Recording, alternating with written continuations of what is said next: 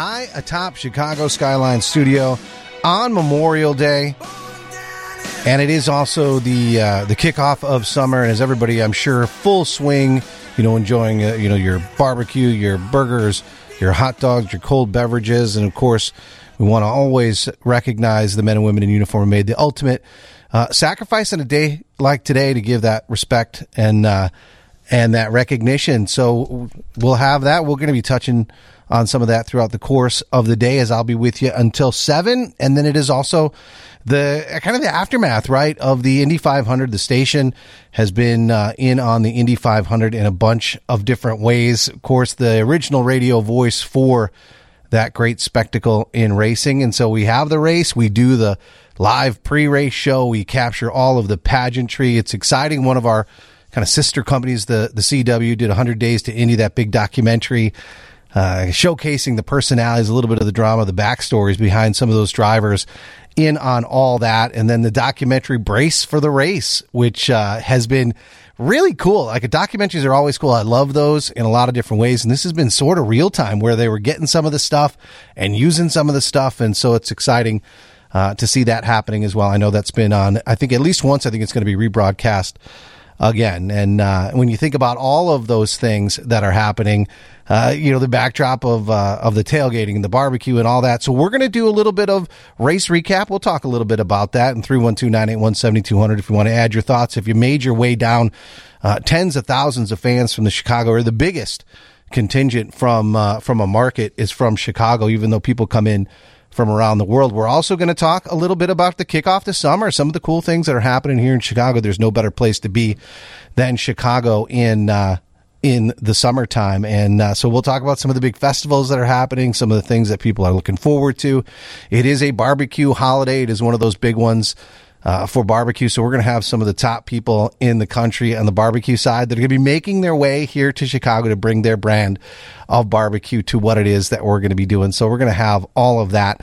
Uh, as well, Jim Cornelison is going to join us. He is equal bits, right? Chicago and Indianapolis. And so he's going to talk a little bit about bringing that national anthem side to the Blackhawks and, of course, back home in Indiana, uh, which is, I mean, he's the voice of really that sets that stage and sets that place on fire as well. We're going to talk travel, and then the back half of this, we're going to have Dave Hammond. He's the uh, editor, the dining and drinking editor for uh, New City Magazine. He's going to join us as well. So I think we're going to take a break, and we come back. We're going to have Leonard Hoops. He is the executive director for Visit Indy. He's going to join us, and we're going to talk a little bit about not only the uh, you know everything that happened at the Indianapolis 500, but all those great reasons to get down there uh, all through the years. It is Memorial Day. It is the day after the greatest spectacle in racing, the Indianapolis 500, the largest one day sporting event in the world, bringing in tens of thousands of people from Chicago, people from all over the world. They are there for that race. They are there in Indy, and the guy sort of as I don't know if he's he's got his hand on the pulse of all of those things. Not only for that huge event, that bucket list event, but all year long sharing uh, the stories, the personalities, and all the cool stuff to do in Indianapolis. It's the executive director for Visit Indy, the one and only Leonard Hoops. Leonard, welcome to WGN. Hey, thanks for having me. Well, it's, it's great to have you. I don't know if this is kind of the thing where with your job after the Indy 500, all of those people, 350, 400,000 people, if you feel like it's jump started the excitement around Indianapolis or you feel like you need a nap. Well, it's definitely a little bit of both. Uh, the Monday after the race is always a nice day uh, to relax and, and appreciate what Memorial Day means and uh, and appreciate what we just witnessed over the course of the weekend. And the um, you know the race itself uh, is the culmination of an entire month of incredible events. So uh, it's definitely both sorts of things. It's both a catalyst into the rest of the year, but but it's it was an amazing weekend as it always is. Now you think about it, you know, a lot of people are down there for the race. People that aren't even huge motorsports fans want to get in on it. It's a bucket list event, you know, and then through the process of experiencing the track, you know, if they're going to be there, it does happen over the course of a few days, really, right? With Carb Day, you know, Legends Day and all that. And so inevitably they're going to get to see a little bit of Indianapolis. So, so your thoughts as you, and you handle a lot of this, you bring in a lot of people, you're there sort of hosting. What are some of the highlights? You know, there's a lot of things to do, but what are some of those top things you kind of present to people when they visit?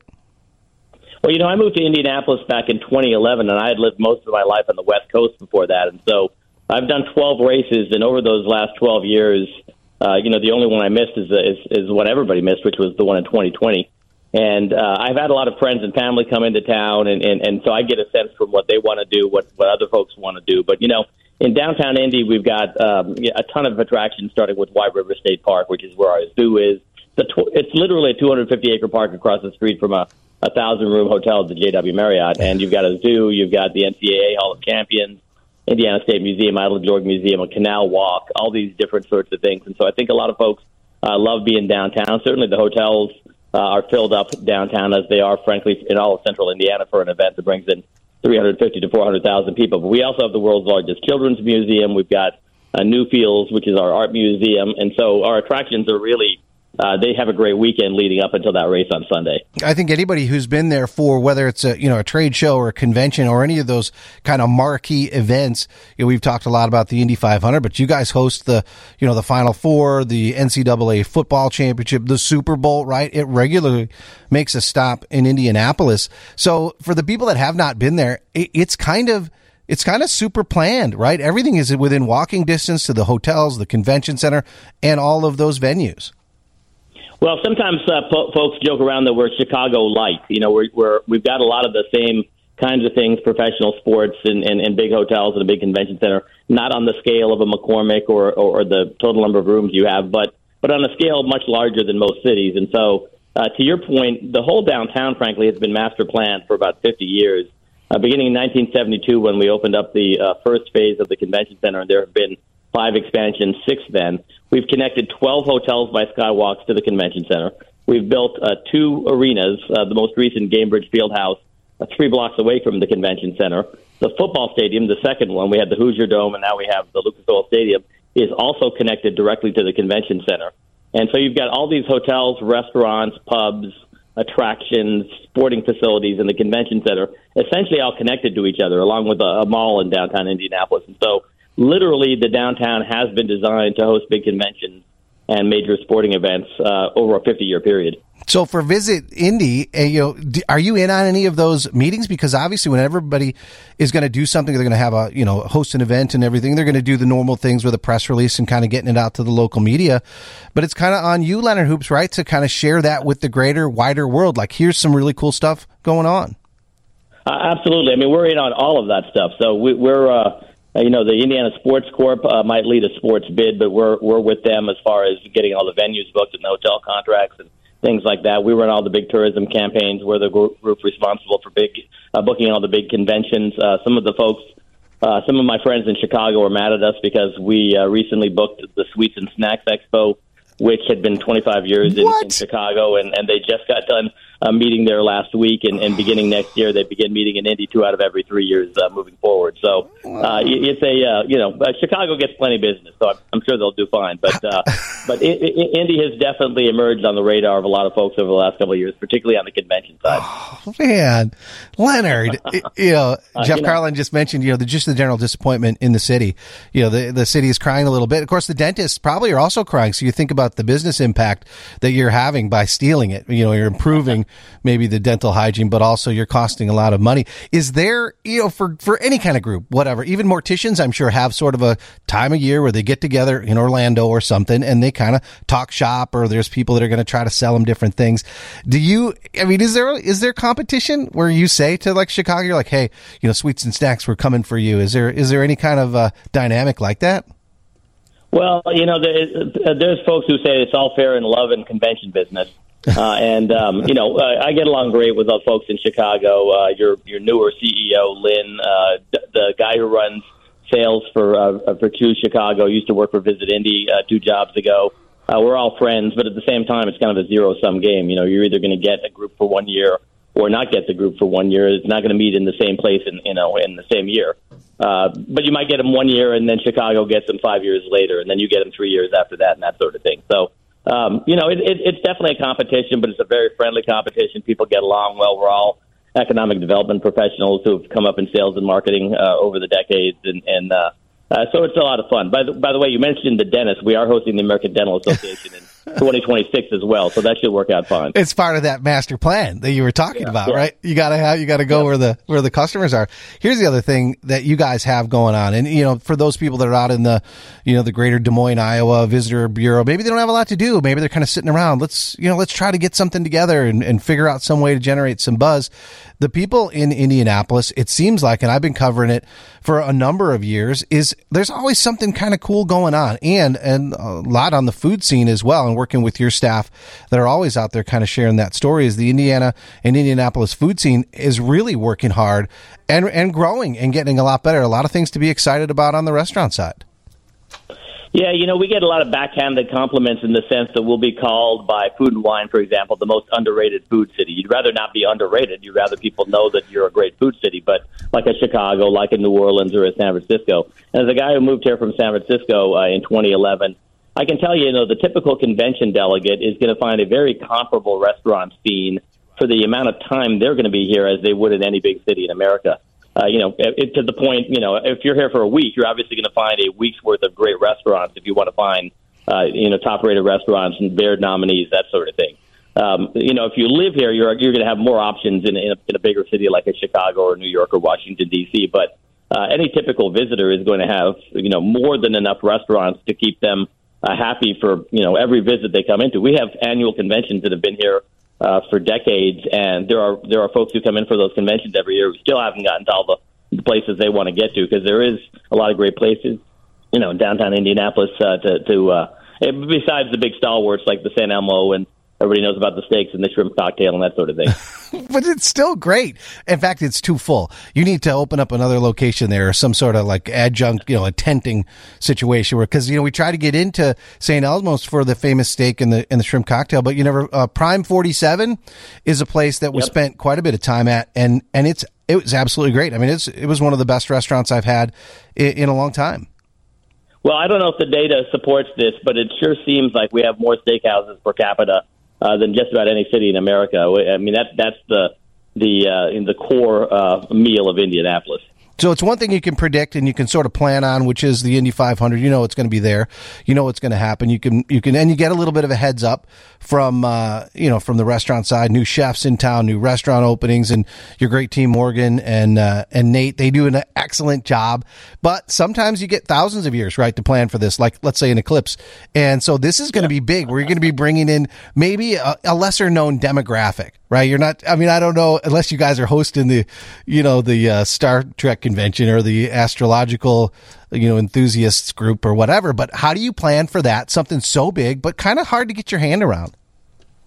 Yeah, I was wondering if you can ask me about it because I was going to bring it up if you didn't. I mean, April 8th of 2024, we are in the uh, path of totality for the eclipse, and we know that there have been some small towns uh, in America over the last couple of eclipses where they're in the path of totality. They got you know hundreds of thousands of visitors that came to their city during that time. So we've actually got our um, uh, museums and attractions and others working on a full weekend of things leading into that, which I believe is a Monday, uh, the April the eighth. And so, uh, so we've we've got activities planned for the whole weekend. So you know, in, in this world, you're trying to fill hotel rooms as many nights as possible. So if we can get a Friday and a Saturday and a Sunday night leading into that Monday eclipse, we're going to do that. Um, there's uh, uh, like for example, I think the Art Museum Newfields is doing something called Total Eclipse of the Art. Uh, you know, as part of that uh, weekend, and, and and so you've got all sorts of folks just figuring out different ways to activate around an eclipse theme. I can see it happening. Pass, hashtag passive totality, right? You got to make that sort of a buzzword, but that's on you. you. That's a that's on you, Leonard Hoop. So before we let you go, and people are going to be excited about all that stuff, there's reasons all year long. You mentioned the Children's Museum, all the great sports, all that kind of stuff happening, uh, going on. And so before we let you go, give the, uh, let's see if I can get this going. Oh yeah! Before we let you go, give the the website for people to get more information and kind of get a heads up on all the festivals and events that are happening right there in Indy. Well, first of all, you know, anytime uh, you talk about eclipse, I guess you're at risk of having your call drop. But the um, uh, the the website is www.visitindy.com. Visit and i n d y dot com. You can learn all about the eclipse and everything else to do in Indy. One of the best in the business, Leonard Hoops. Get your rest. You got a lot to promote and be excited about there in Indy. Thanks for jumping on the show today.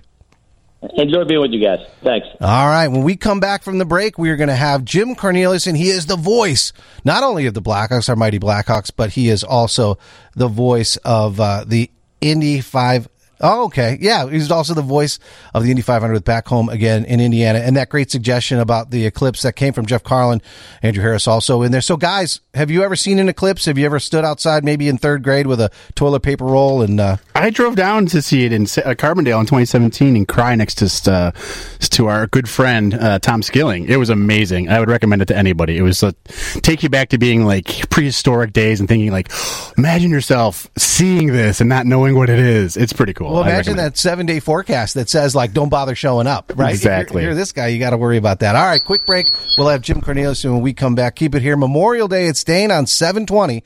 WGN. It is one of those days after the greatest spectacle in racing, and there's a lot of people that are tired. Some are bruised, some are, you know, you know, sort of caught on fire, you know, and certainly had a big day, maybe 350, almost 400,000 people there. One guy was uh, playing a very important role to basically light the fuse and light that incredible audience uh, on fire with uh, back home again in Indiana. He is our our very own. You know, we feel like he's Chicago's very own, of course, the the anthem singer for the Chicago Blackhawks. But we have to share him with the world as he is uh, one of those major components for the Indianapolis 500. Is the one and only Jim Cornelison. And Jim, welcome to WGN. Hi, Dane. How you doing, man? I'm doing great. I'm doing great. And uh, how are you? How are you doing? You know, is it well? First off, we got to say, and for those people that watched, I'm sure millions around the world, you know, you're you're in a, a position of a lot of I don't want to say it's pressure, right? Maybe it's an opportunity, but it was amazing. You've done it a bunch of times. I'm sure you critique yourself in in ways that we can't even maybe see or or understand. But I thought it went really well. I I think it went great, you know. Uh, and yeah, I always get nervous, and yeah, there's pressure, but there is also opportunity. So those things aren't exclusive, are they? In fact, they, in my experience, most often go go hand in hand. So great opportunity comes with great uh, pressure, and that, of course, is a very high profile moment uh, in the pre race ceremony before this huge, huge international sporting event. So it's really an honor to be part of it, and I just try to set myself up to do the best job I can every year. Yeah, it's it's one thing to have that opportunity. It's another thing to completely deliver, and you have done that where so many people walk away from your performances, whether it's the national anthem, of course, back home in Indiana, and it's like it changes everything. It isn't just some sort of obligatory thing that happens before a sporting event. It makes everybody just. I mean, the crowd gets so energized, and uh, and so absolutely insane. So I you know I know you pretty well, and so we've talked about it for a long time. But um, it has just been, you know, there are some roles that are that are made for people, and this one, you know, there's a lot of people out there singing the national anthem, and and many doing a great job with it. I think you're one of the the top people out there. Certainly for the Blackhawks, you create an entirely different environment. But when it comes to back home again in Indiana, for the you know what is the you know the greatest spectacle in racing, the biggest you know collection of people one day for a sporting event it's almost like you're the perfect guy i don't know if there's anyone out there that could do it like you do well i uh, first off I'm, I'm really honored to be part of it and it's such an amazing tradition right? And you got to ask yourself how am i going to fit into something like that? This is arguably like the the best pre-race pre-event pre-sport game uh, ceremony before any event, you know, and it's on Memorial Day. There's always incredible uh, talent and meaning, uh, acknowledgement of the veterans and involvement of military, and uh, uh, it's so on point for in so many ways. And so I just try to bring myself to that if I'm made for it, which is, I guess, an ego gratifying thing to think, but it's really because I, I try to understand the weekend and the race and the fans, and uh, and then deliver something that would fit into what what they do. Um, and it's been a tremendous thrill and honor to be part of it. Well, you mentioned that it is one of those uh, kind of you know special moments in sports and special kind of lead ups in sports. They were talking about it. Doug Boles was saying it's the it's the greatest 90 minutes in sports that entire lead up and it is all very orchestrated, very calculated, very like on point whether it's this performance or whether it's the jets that are flying over, whether it's Jewel doing the national anthem. Talk a little bit about that for the for the listeners just like what kind of schedule you're on and how you sort of pace I guess maybe your preparation. Could you like if you had to do it 10 minutes early would it throw you off or do you have it sort of dialed in in your own mind this countdown to performance? Uh, I have it dialed in a, a countdown to performance and have developed some uh, routine to it now. And I'm, I'm on site 10 or 15 minutes. By on site, I mean standing just off of the stage 10 or 15 minutes uh, before, and I'm in a, a room somewhere warming up before that. And I'm kind of quiet, and I have my guests and stuff who come, and I say, okay, everybody's got to go away now, you know, because I want to be focused on what what I'm about to do. For people who have not been to the race before, they might not understand. Like back home again in Indiana, is a, it's like an anthem. You know, everybody knows every word, they know every note, and it's the it's the song that happens before they say, "Gentlemen, start your engines." It just has this place in this pre-race ceremony that is very very special to people. And like you said, uh, it's not just obligatory, right? I mean, people tune into this pre-race ceremony, and then uh, after um, gentlemen start your engines, you know, the cars take off and people might watch, you know, five, ten, whatever, 20 laps, and then they might go away for an hour and then come back to the broadcast, you know, uh, because it's a long race, 500 miles. But the pre race ceremony draws people's attention. Everybody is in place for it. Uh, they get to the track early and they want to be there. They want to see this.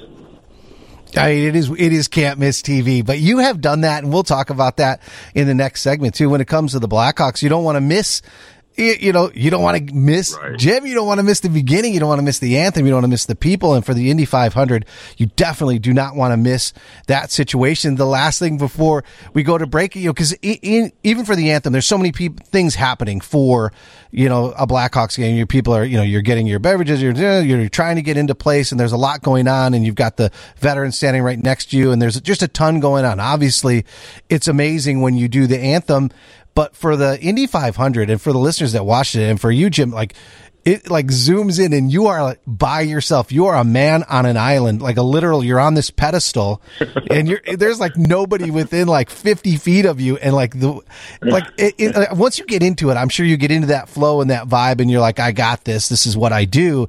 But is there a moment where you kind of even like look around and say like, whoa, Oh my God! I mean, when I first walk in on the track, uh, well, I'm in town Thursday night, right? And the race is on Sunday, so and I'm on the track for rehearsal. I'm out there for uh, practice on Friday and pit crew competitions, things like that. And every time I go into that track, I haven't been there for a year. I'm always blown away from it by it, and that's just with the empty stand. But when you put all the people in the in the stands, all of a sudden it gives the track depth and color and life in such a huge uh, way and one thing you said while you were talking that reminded me of something I've never thought about before, really, is that, yeah, the Blackhawks, we, we have the anthem just before the puck drop. And that's kind of the pinnacle moment. Everybody wants to be in place for the anthem at a Blackhawk game. Um, and I, I think that, because I've done the Blackhawks, all, all their anthems now for 15 years, it occurs to me that, that that's actually been a sort of a, a frame of reference or a lens that I see my role at the Indianapolis 500 in the in the same way because back home again in Indiana is this pinnacle moment in the pre-race ceremony in the same way the anthem is with the Blackhawks. Everybody is in place for it. They anticipate it. They sing along. They cheer. They cry. They hug. it's a pretty well, pretty uh, amazing moment, right? And there are a lot of similarities too. Yeah, you you light that fuse on those moments. When we come back, we're going to continue our conversation with Jim Cornelison. We're going to talk about association with motorsports, some ideas in the works right now. You heard that. Millions of people heard that all over the place. The pushing 400,000 in attendance and, and millions in countries all across the world. The voice of Jim Cornelison and the voice of the Indianapolis 500 back home again in Indiana. He is on the line with us. Jim, welcome back. Hey, great to be back. Before we get started, I want to say you gave me a, a, a taste of that El Bandito Blanco uh, one day, and that was like really good. And I am a tequila guy, um, so I'm just kind of thinking I should hold you hostage because while you gave me a glass, you never gave me a bottle. Yeah. And uh, if we're going to finish this interview, I think I should use what leverage I have to get a, uh, a commitment for a bottle of that El Bandito uh, tequila. Duly noted, and I would consider it a public service, right? We want to keep your voice as smooth as possible, and it's so smooth it's criminal. That's the tagline. So I think the America deserves you to have as much as you need, right, to keep making it happen uh, out there. I, I, wanted to ask you because people associate you, and of course, rightly so, with the Blackhawks and with the Indianapolis 500. But here's the thing that I, and I think, and the listeners, if you've got anything to maybe text in 312 981 7200, your experiences, if you've been there, right, for Jim Cornelison to do the thing, I remember one of the things, one of the events where you had an impact that went far beyond the entertainment value or even the patriotic value, or like we said, just you're obligated to hear the national anthem before an event was that Bears playoff playoff game where you came out and you did the national anthem and it was I think it was the quarterback it was Matt Hasselbeck who said in the post game press conference after the entire game is like we lost the game after the national anthem. And that was because of you. So you talk about 12th man you got one right here.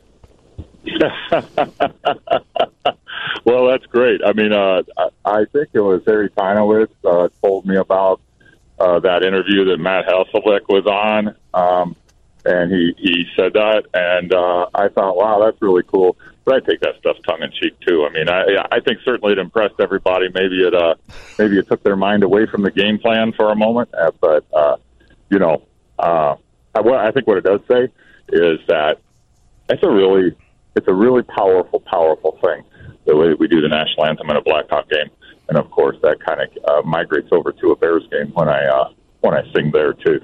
Well, you, okay, so Tale of Two Anthems. This was something that that we had as far as the the video where you were you sang one at one venue and then you were able to do it and you know, it is yeah. so much put into one of it's like you know, like a Mariano Rivera, right? A relief pitcher, like he puts it all into that one inning, right? He, he's not you know right, pitching the yeah. whole time. So you do this. Like, how many anthems could you do if you had to do them? Like in a row, could you do like could you do a few, or is it kind of like okay, well, you need a certain amount of kind of regrouping in order to prepare for the next one? Yeah, I, I need a little regrouping because um, I I uh, I kind of put everything I got in the anthem, and when it's done, I need a chance to breathe, but I also need a chance to take some pressure off my vocal cords. So I have done a couple three in a row before for uh, maybe an interview or a recording session or something like that. But I always need a, a couple minutes three, four minutes in between. The most I've done in one day was five, and that was just a golf oh. outing at 8 a.m., a golf outing at 10:30 a.m., and then a I don't remember what they were. And in the end, at the end of the day, was a fireworks uh, oh, thing at like nine nine thirty or ten o'clock at night. So um, the singing is part of it, but also the talking and the travel and the just having to stay on all day. Um, that was a tiring day. I got to admit. Oh my gosh, yeah, you can you can. Well, you got to strike while the iron is hot. Here's the thing: what if you had? And I was talking with Mario Andretti about this this weekend. And what if you had like six hours? You know, they always talk about, and this is going to happen next year with Kyle Larson, of course, NASCAR star. He'll be here for the the NASCAR street race. He's a great dirt track driver. He's he is going to do the double. And for the listeners who are not familiar with that, it's when a driver does the Indy 500, then they get in a plane, they fly to the Coca Cola 600 in Charlotte, and they do them wow. both. And so I had, you know, you and I talked about this, and we're going to have lots of conversations with the NASCAR folks out here. We're doing a giant uh, live three hour uh, remote broadcast from Bub City the Thursday of race week. Lots of interaction with them, and if they wanted to step on, step up their event and and get a little bit of the grandeur that is the Indy 500, it would make sense to do a double to have, let's say you do back home again in Indiana, and then you're able to go to Charlotte and be able to do the anthem. Now, I don't know if that's something that, that you would, you know, I, I think you would want to. I know the fans would absolutely love it. I know they're always trying to tie those events together. Do you think physically that would be something that you could do? Oh yeah, I could do it physically. I, I, I love the idea. I think it'd be fantastic. And what I've seen in the last few years is like what's good for uh, racing. One uh, league in racing is good for race car racing in general. So Drive to Survive for F1 was great for F1, but it's it's all been uh, a rising tide that's lifting NASCAR and IndyCar and every, everybody, right? So, wow, yeah, I, I would love to do it. Um, I mean, there's certainly media opportunity in it for. You mentioned that Tale of Two Anthems. I think Blackhawks did a, a video about that uh, when I did the Blackhawk game, and then went and did the uh, the Bears game that within a couple hours of each other. I guess this would be a little more travel. Yes. Oh, they'd have they'd have to get you there, and then of course lots of lozenges and all of that. And as we let you go, Jim, you got to keep your hand ten and two on the wheel, making your way back to Chicago. Where is the website, social media wise, for people to keep up with all the adventures? Oh, I have uh, at anthem underscore singer dot, uh, or jimcornelison.com. But uh, really, I'm the most active on Twitter and Instagram, so it's at anthem underscore singer. Um, yeah, that that that's where to do that. Uh, I just tweeted out today a uh, incredible article about a Air Force gunnery uh, sergeant named uh, I think it was James Cook in Vietnam, and uh, it's just an article that I read that I thought was on point for Memorial Day, but it was such a heart uh, uh, heart gripping uh, story about this guy. But you know, it's not always about something like that. But on this weekend, it is. I Yep. put out stuff too, just about what I uh, what I what I do and where I'm at, and uh, yeah, and uh, sometimes my quirky sense of humor comes through, but um, it is what it is. I'm a I'm a, I'm a dad joke kind of guy, you know. We're going to have links up at WGNradio.com for all of that and all the association at all times supporting the men and women in uniform as well. Jim, we'll let you get back to your memorial, though. Thanks so much for everything you're doing, and thanks for jumping on the show today. Oh, you bet, Dane. Always a pleasure to talk to you. See you at the races. Whatever. Always good. We'll see you soon. Bye.